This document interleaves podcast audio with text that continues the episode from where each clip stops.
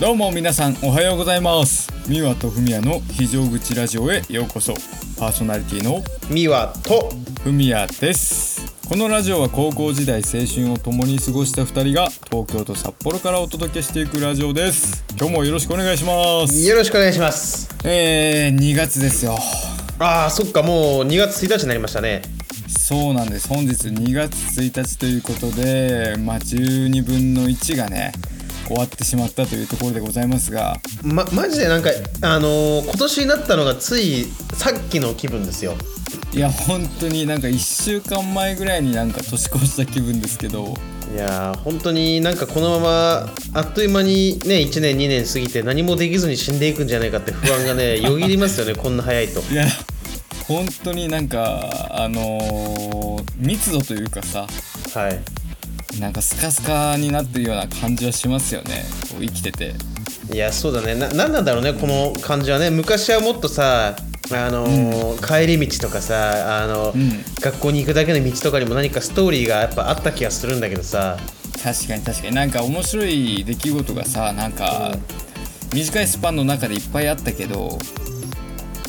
今はもう会社と家の往復ですよいやねやっぱ乾いてくるんですよ人生がでもねこう潤してね行かないといけないなっていうとこであのー僕ね、えーはい先週、まあ、今週の一行日記でその、まあ、札幌ってさ結構スーパー銭湯、まあ、車でね移動してるのもあるし行きやすいところにいっぱいあるじゃないですか、そうだねまあなんか至る所にありますよねそうでなんか価格帯とかもさ、普通に600円700円で入れたりとか割とリーズナブルじゃないですかそうだねうんそうでも東京ねなんかね場所もあんまり良くないし行きやすい場所は高いしとかねなんか結構むずくてスーパー銭湯にそのはい行はいはいくまあ回数がだいぶ減っちゃってたんですけどうん先週のねこれは金曜日かな、えー金曜日に、まあ、仕事終わって、えー今日はどうしても風呂に入りたいみたいな日があったんですよああはいはいはいまあちょっとなんか疲れを癒したいというかねそうで自分家の最寄りには、そのスーパー銭湯がないので、はいはいはいそのいつもまあ仕事行ってる方のえっとね駅のちょっと逆側の方にはでかいスーパー銭湯があるんですよ1個だけはいあああるんだね大きいやつがで駅からね徒歩10分ぐらいなんですけど、まあ、金額がその、はいはいまあ、タオルとかも全部レンタルしても1200円ぐらいで、まあ、東京でいうと結構安い方なんですよ あーまあなんか北海道でいう、まあ、ほのかさんみたいななんか北海道レベルですちょっと高めな感じだよねそうそうそうだからうんうんうんほのかぐらいでも東京だったらね2000とかするスーパー銭湯も全然あったりするんで、まあ、割とはいはいリーズナブルで安値がねうんそうで、まあ、場所もねあの、まあ、徒歩10分ねで駅から10分ですけど、まあ、行きやすいところにあったので行ってみたんでうすんよ、うんはいはいはいでそこに行ってもう今日はねもうねもうマジでもう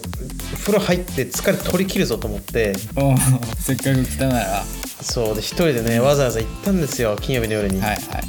そしてね入って、まあ、け結構大きくてさでお風呂もね、うん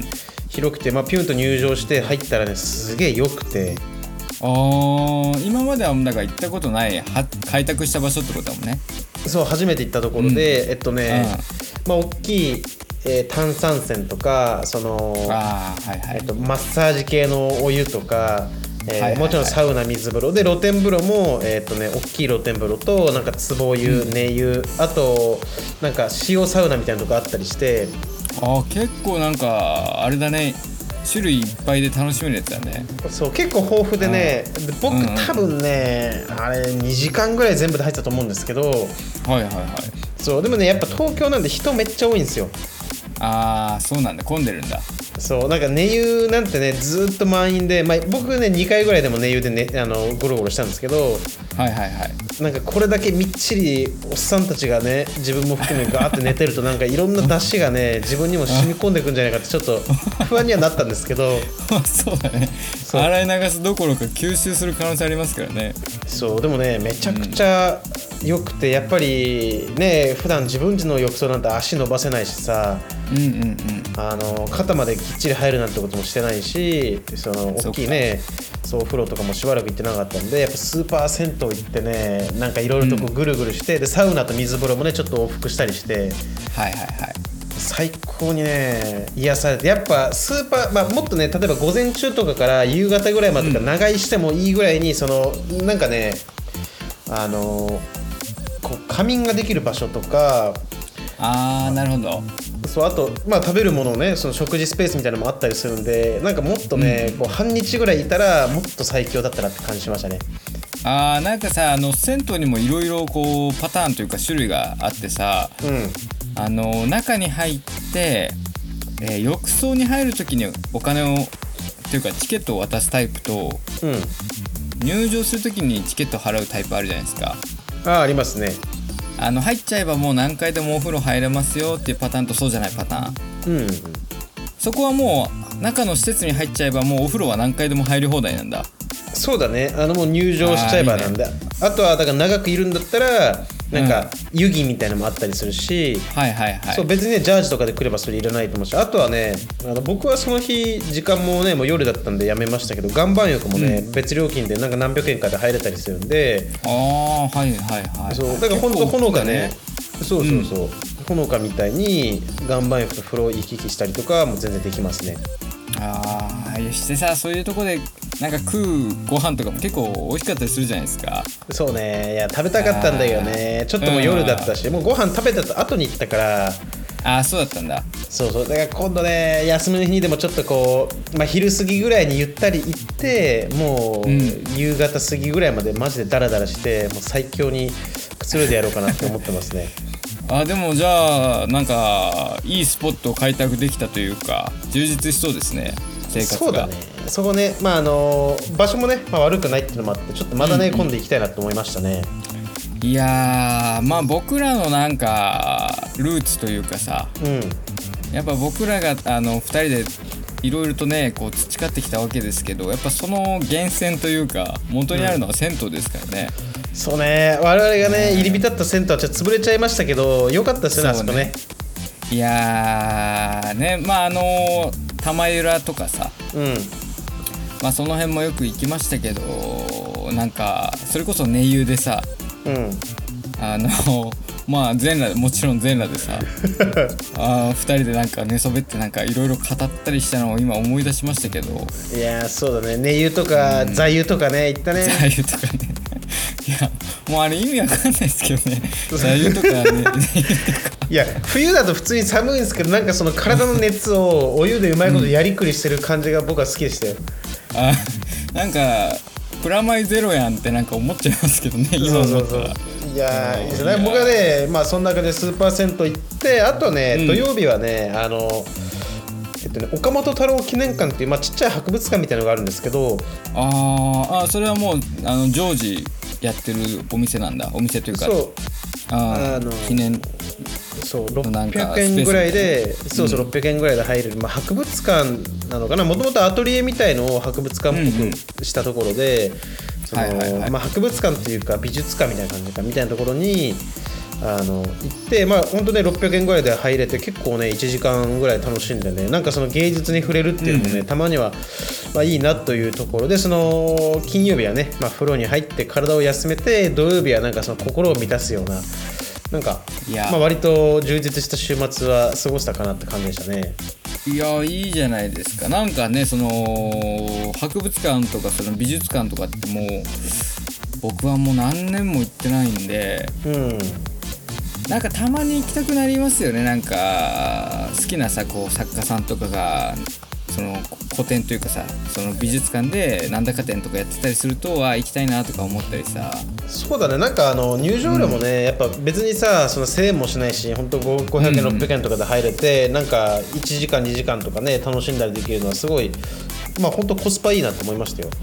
いやー素晴らしいじゃないですかいやそんな僕もね、うんあのー実は、えっと、日付で言うと明日2日の日ですねはいはい。あのー地元のその友人と、うんえっと、銭湯に行く約束をしてましておいいじゃないですか。そうもう何年ぶりだろうってぐらいその友達と銭湯行くっていうのがねうん。うん。もうめちゃめちゃ今からワクワクしてるんですけど、あの今晩からなんか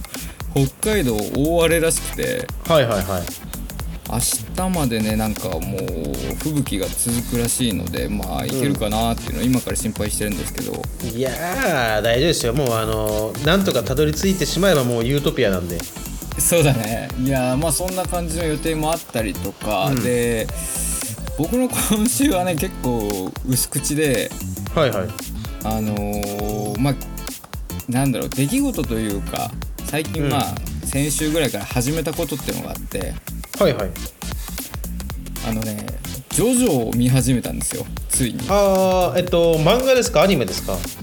アニメですねアニメの方で、まあ、ネットフリとかで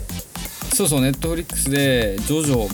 見始めたんですけどはいはいはいまあジョジョって言ったらこうなんていうのかなファンの熱が異常というかさうんなんかコアなファンがめちゃめちゃ多い印象があってうんでもみんなどっぷりハマってるじゃないですかそうだねめっちゃ人気あるもんねそうでまあ結構なんか周りの友達とかも見ててなんか会話の下りとかでそのジョジョの下りが出てきたりしてもついてきななかったりしたんですようんでまあいよいよ見てみようかと思ってね見始めたんですけどはいはいこれがね結構面白いんですよあれって全部で今なんかうん5章だか6章ぐらいまであるんだっけ、なんかネットフリックスだと6部まで確うんかアニメやってるらしくて、はいはいなんかその何部から見るのがいいとかっていうのもねそのファンの人によって考え方が結構いろいろあるらしいんですけどうんまあスタンダードな入りとしてやっぱ3部スタートらしいんですよあそうなんだねそあそういうことね「スター・ウォーズ」みたいになんか時系列があるんだえーっとそうなんか有名なさうん丈太郎っているじゃないですかあの何あの学ランみたいなの着てる人そうそうそう帽子かぶって学ラン着てるはいはいはいあれがまあなんかジョジョの顔だと僕は勝手に思ってたんですけどうんまあ彼が主人公というかあの軸で始まるのが3部なんですようんうんうんでまあそっから見始めたんですけど1シーズンね39話ぐらいあるんですよ確かあ結構多いね40話ってそうでうわーちょっとなんか見るのもなんかなちょっと長えななんて思ってたんですけどはいまはあ面白くて今もう20話ぐらいまで見てるんですけい 早いっすねどもうめっちゃ面白いですよなるほどうんミアはジョジョ見てない勢だよね多分いやーそうね気にはなってるんだけどね見てないんだよね、いやでもまあちょっとその話聞いて、うんね、なんか僕も見ようかなって思っちゃいますよねやっぱ面白いんだったらさいやーなんかねやっぱこう面白いっすよなんかガタイとかも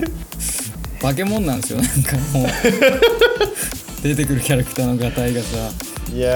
ーでもねなんかこうフミヤさんに勧められたものを見るとなんかね僕としてはやっぱね僕が勧めたものは一個も見られてないっていうのを考えるとこ うなんかね見まあの 見ましたよあの中華一番だから1話だけ見ましたよいやいやあれはね中華一番マジで神作だから ね本当にあれ面白いからね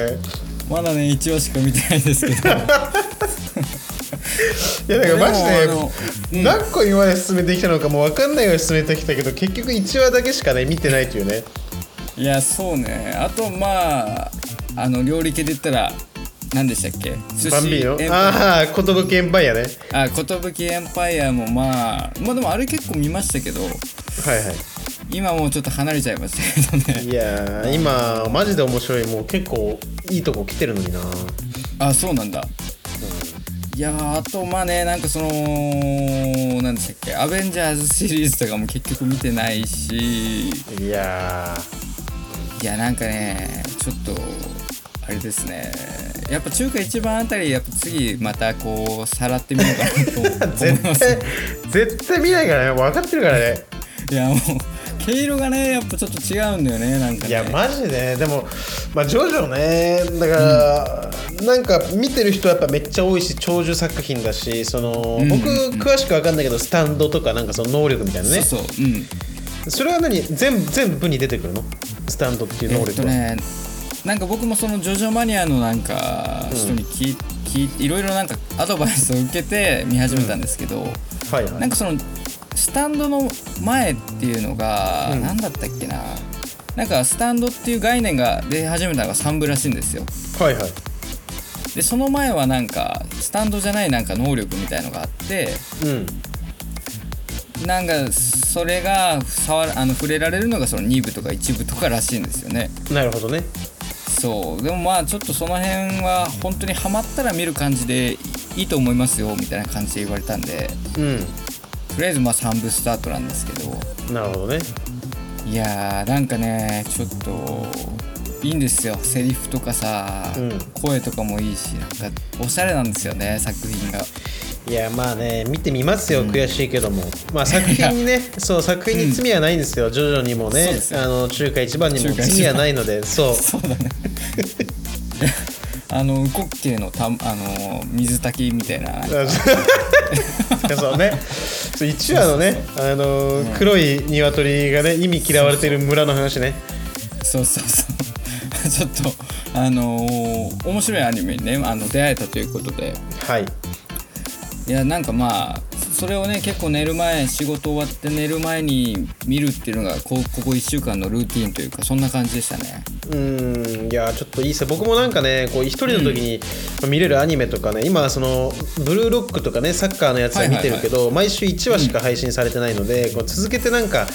見たいってなったらさあのーあー一気見みたいなねそう決まってなかったらちょっとジョジョはね、ありっすねちょっと見てみようかなと思いますよいやぜひぜひちょっと見ていただければと思いますのではいうんいや面白いっすよやっ ぱいやーそうねだからなんかね、アニメねあのー今週のテーマい きますかそうですね。そうですね。やべえ難しいですね。このねちょっとつなぎがねあまりにも難しすぎてねそのアニメからなら、えっと今今日のテーマに行くその流れが無理すぎて、そうですね。はいなのでもう行きましょうか。バッサリ切って。今週のテーマはですね、えー習い事についてということではい、はい、習い事ですね。はいあのー今までないんじゃないですかね。習い事について喋ったことあったっけな。いやあんまないと思うそのいやこういうのやってたよぐらいちらっと話したりはあったと思うんですけど、うんうんうん。そう深掘りしたこメイとンないよでね。はないと思いますねそうだよね。いや習い事をやってましたかミワは。僕がねやってて、えっとね、うん。えーまあ一番長いのは8年ぐらいドラム習ってたのはあるんですけどそれはもうね、はいはそのまあ長い話が大きすぎるんでちょっと今回はね触れないですけどうんうん。僕が一番最初にやってた習い事っていうのはねはい。えっとねあれ多分幼稚園ぐらいの時にうまあ、1年ぐらいやってたと思うんですけどねやってたと思うのが、あのね少林寺拳法を習ってたんですよ、ん。おお。はいはいはい。そうあのでもフミヤさんみたいにその八景とかもできないし あでのきないできない。できないできない。あの、ね、全然ねなんかほんと、うんもう要はあの赤ちゃんに毛が生えたぐらいの体格でやってたわけなんではいはいはい。全然実際にその実践みたいなのは全くやってない記憶なんですけどうんうん。あのね確かその、えー少林寺やってた記憶としてはもう、ね、場所がねうん。あの札幌国際大学あるじゃないですかはいはいはい。あの国際大学の前ってさ山田電機とかがあるその、まあ、サブロック線とこう入れなんていうかなこう交差した交差点のとこにさ一本通りがあるわけじゃないですか横にうんうんうんうん。そうであの通りの国際大学に行く途中のなんか途中にあったんですよその少林寺拳法のとこが道場みたいな。そう道場みたたいなのがそうあってそこはにいはいはい。通っていてでね、なんかめちゃくちゃ入ったらあのね畳っていうか木の匂いがしてああ、 なんか本当道場って感じだね。そうでねいろんなちっちゃいなんか鳥とか小動物とか玄関にめちゃくちゃいっぱいいるんですよあの剥剥製とかってこいや生きてるやつらがいてと？あ、生きてるやつがいるんだ。はいはいはい。そうで入るとまあ結構年齢ねあの多分小学生中学生から子供ぐらいまで入り乱ってた感じなんですけどうんうんうんうん。でねまず全員揃うと正座するんですよ綺麗に並んではいはい。あでなんか集中みたいな感じでその、まあ、精神統一みたいな状態でとりあえず目つぶってさ精神統一するわけですあよー、木葬みたいなね。 そうでバーってしたら、もうその師匠のタイミングであの急にねなんか木の板みたいので壁をぶん殴るんですよバチンってあーなるほど。そうでバチンと音が急に来るわけじゃないですかはいはいはい。でその時にビクってなったりしたら要は精神が統一できてない証拠っていうことでなるほど。そのビクってなったらもう肩のとこにトントンってきて肩をパチンって木で叩かれるんですよ、えー、なんかすごいあれだねなんかススパルタな感じだねそうそうでうんうね、んまああれ何だったのかよく分かんないですけどでも、まあ、お僕はね割とその毎回ビビってたんで叩かれてましたけど別にまあ痛いとかはないですけどなんかその難しくてさそれがまあねそれが幼稚園児とかにできるかって言ったら難しそうだよねそうでねなかなか難しくて、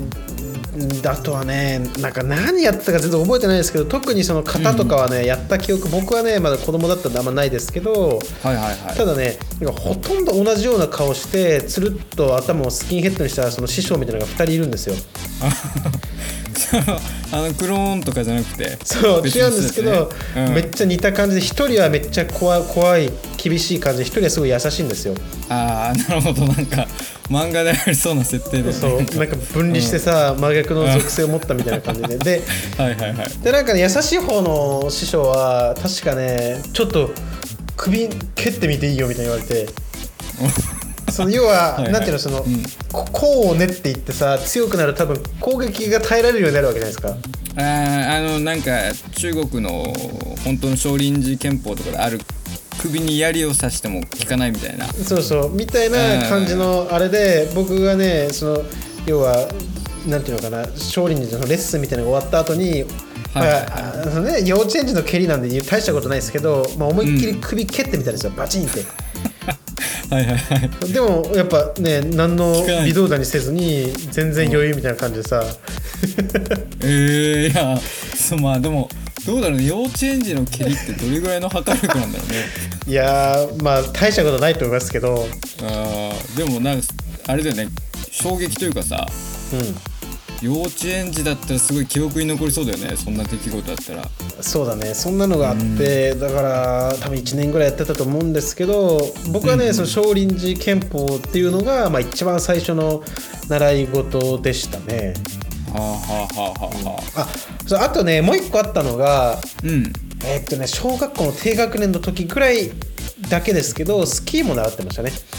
あスキーね習ってるそう人確かに多かったかもそうそうであのね後楽園スキー場って確かあれはどどっちなのかななんか北広島の方とかなのかなあれはそうだねあれは住所的には北広島になるかなそうでそっちの方のスキーのとこに行って、えっとねなんか2年だか3年ぐらいやってて僕はねもうスキーのねあそのいや習い事が一番嫌いだったんですけどもう寒いしあさーそうだねめんどくさいしねスキーウェア着たりっていうのもすごい嫌いだったんでうんうんでも確かなんかねバッジみたいなのがその検定をやって合格したんで黄色あーとなんか赤だかそう、はいはいはい何級みたいなのがあるんだそうなんか2段階のねバッジもらいましたけども本当そうだねそれがすごい嫌でしたね 僕はいやでもねあのー僕もスキーって本当に昔から苦手でそのうんはスキーブーツとかさい履いてなんかあのー登るじゃないですか後楽園スキー場ってあのスキー場のそのなんていうのかリフトの券買うところまで駐車場からさめちゃめちゃ登ったりしてまあめんどくさいんですよねああ疲れる登しったねあったねそそううだねそうそうそうしてねなんか大して面白みも感じないじゃないですか子供の時スキーってさうんそうだねそうそうそういや僕も苦手でしたよスキーはいやーなんか当時ねその僕あと多分同じクラスみたいのにいた女の子みたいのがいたんですようんうんうんで僕といとこでそこに通っててでその女のはいはい子がなんか急に我々にね濡れ衣をかぶせてきてなるほどあのなんか悪口言ってきたみたいにいきなり言い出したんですよ、ああだからその捏造されたってことそのそうで僕らはうんただその場で、してそうなんかイニアシャごっこを2人でいとこと2人でやっただけなんですけ どなんか多分何かの技の名前かなんかが悪口に聞こえたっぽかったんですよああなるほどねそうで、それで結局そのインストラクターの先生にさチクるじゃないですか女の子ああなるほどまあそうねでもでもね我々はそんなことやってない言ってないって言うから結局ね、そのインストラクターとしてもなんか学校の先生とは違うからさ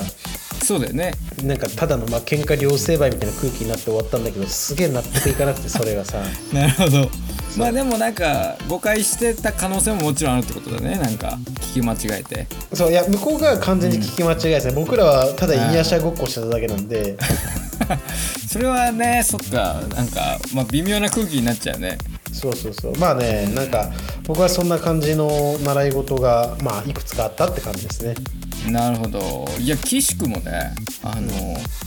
僕も一番最初の習い事って少林寺拳法なんですよ いやそうだよねフミヤさんやってましたよねそうでねこれ僕も確か幼稚園の年長から確か 2, 2年生とか3年生ぐらいまで確かやってた記憶があるんですけど、うんうんなんか僕がやってたのはあのーコープ生協ってあるじゃないですかコープはいはいはいはいの2階のなんかそのダンスススタジオみたいなところを毎週何曜日何時からでその、あのー少林寺拳法教室みたいなのをやってたんですよはいはいはだからなんかそういう道場みたいな感じでめっちゃ厳しい感じじゃなくていうんなんか結構フランクな先生がいろいろ教えてくれてたんですよねああなるほどねそうなんかまあほぼ趣味でやってるおじさんみたいな人に確か教えてもらったんですけどうんなんか実際に型とかも練習して大会にも出させてもらったりとかねなんかそんなこともした記憶があるんですけどえー、いいですねなんかその、まあ、実践というかその、ね、演舞みたいにやったりとかしたんだそうそうそうでなんかたまにその本当の中国拳法の剣技の達人みたいなはいはい人とかもなんか連れてきてくれて演舞を見せてくれたりとかもあった気がするんですよねえー、いいじゃんなんか面白いねそれねそうでなんかすごい面白かったんだけど、うんあのー小学校入ったタイミングぐらいでその兄貴がうんそろばんを始めたんですよ、はいはいはいで兄貴は少林寺拳法やってなくてそろばんを始めてうで兄貴のやってるもんってやっぱ弟やりたくなるじゃないですかんまあそうだねそうでまあ俺もそろばんやるてってなってうでまあ習い事をちょっと一つに絞ろっかって確か3年生ぐらいなの時に言われたんですよんうんで僕はそろばんを選んじゃったんですよそこで なるほどねそのうやっぱり部より地を取ったというかね血を取ってしまって、うんあの少林寺拳法を捨ててしまったんですよそこでああなるほどそうだからねいやあの時少林寺拳法続けてたらどうなってたかなとかっていうのもたまに考えたりしましたけどまあねでも現代は地を取って正解だったんじゃないですかねいやーねまあでもそろばんなんてもう1ミリも使わないですけどねあんな、まあもう電卓で終わっちゃいますからあのねで電卓じゃないあとそろばんそろばんできたら何がこう向上するっていうか、暗算が速くなるとかそういうことなのかねあのねそろばんにも結構なんか種類があってまあ普通に本物のそろばんをパチパチ弾くえーそろばんのうんうんなんていうのかな検定があってはいはいあとねそれと別で暗算っていう項目があるんですようんだからそろばんをやってたからといって暗算ができるようになるわけじゃなくてああなるほど そう暗算っていうのは別でねあの取得する技術なんですよあそうだなんかでもさそうそうそたうまにうんこう、すごい人とかってさなんかその、うん頭の中で要はそろばんを弾いて暗算がめっちゃ速いみたいなさそういうのあるじゃんあそうそうそうそうそうそうあとなんか手元でこうエアーそろばんやってさそうそうそうそパうチパチパチってなんかそれそういう人ももちろんいますけどあれはね一応暗算なんですよね暗算っていう項目を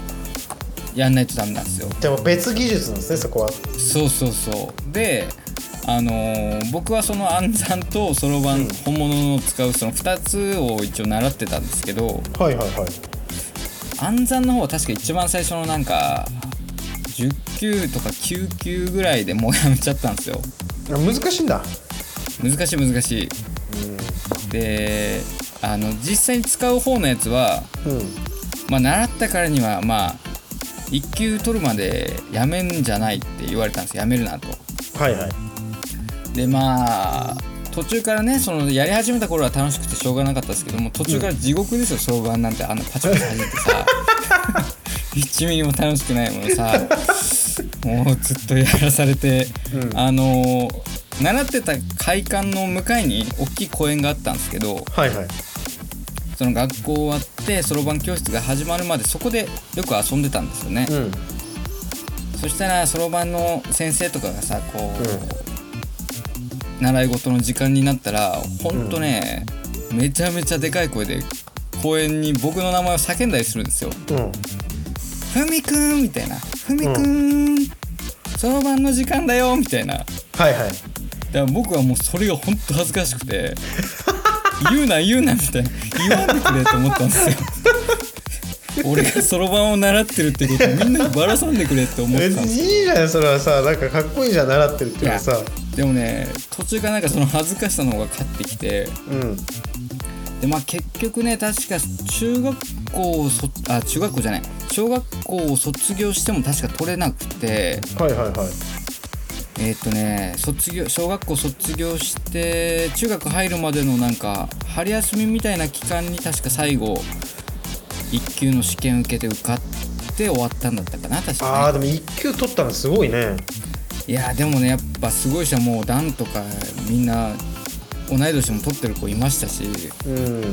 僕はもうけ結構あのーゆるーく長く続けてたのでうんいやまあでもね継続は力なりっていうのは多分そこでなんか学べたような気はしますけどいや大事なことですよそれはいやでももうほんと途中からねなんか恥ずかしかったですもんそろばん習ってるという事実をもうみんなにバレたくないと思いながらやってましたけど別にいいっすけどねなんか恥ずかしいことじゃ全くないんでなんかねまあでも当時はね当時の自分にしか理解できない精神状態がありますからね、そうそうそうそういやまあでもなんか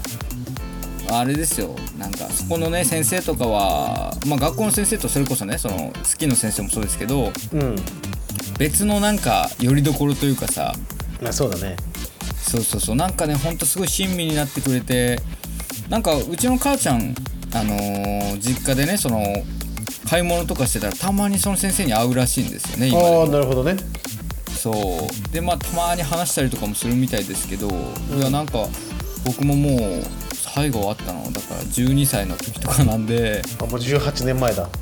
そうそうそうまあ覚えてるかわかんないですけどちょっと会ったらねお礼を言いたいなと思いますよいやぜひそうしていただきたいですようんまあそれで終わりましたね僕のだから習い事人生はそろばんにかけて終わった感じですかねいやでもねなんか面白いよね、今なんかね習い事めちゃくちゃしてる子とかもいるしさそんなものをさ、週5とかでさいろいろいろんなの何個もやってる人とかいるらしいからさいやそうねねうん大人より忙しいんじゃんって話ですよねいや本当だよねしかもさ誘惑が多いじゃないですか子供ってさ友達と遊ぶとか、ゲームとかさまあ確かにねうんだからそれをなんか自分を制して習い事するっていうのを、まあ、結構精神力も鍛えられそうだよねいやーね今なんてね面白いものもいっぱいあるからねなんか誘惑多い時代いやにそれはでもね大切なスキルだと思いますよいやーねまあでもうちの子がもしそろばん始めたいって言ったらもう怒りますけどねやめろやって言いますけどね やらしてあげてくださいそろばんだけはやめろってそこはやらせてあげそろばんだけはるやめろっていやでもねいやーなんかピアノとか習っ習いたかったですねピアノとか習ってみたかったなと思いますよねまあねまあなんかそのどれがいいか悪いかはね、まあ、全く分かんないですけど僕ももしいつか自分に子供がそのできるなんていうことが万が一あった時はうんあーん何しようかな、まあ、分かんないですけどなんか1個ぐらいは鳴らしてみてもいいのかなってまあ思いましたねまあそろばんだけはやめてあげてくださいねさすが にそれはね分かりました一応あ の、まあ、候補には入れておきますけどねそのおすすめはしないようにしておきますよじゃあそうだねあの本当にあの僕の場合は役に立たなかったの で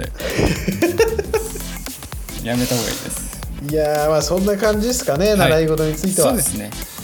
いやーなんかねもっとエピソードいっぱいあると思うんですけどまたそれは別の機会にということでそうだね、まあ、ほほじくり返せばいくらでもあると思いますので、まあ今日はこんな感じで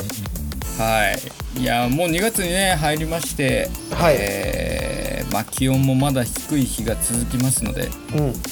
皆様風邪などにはお気をつけてお過ごしくださいということではいはいじゃあ締めの方お願いしますはい、えー本日も最後まで聞いていただいてありがとうございました明日からまた1週間頑張っていきましょう皆様にとっていい1週間になりますようにお送りいたしましたのは美和とふみやでしたそれでは皆様いってらっしゃいまた来週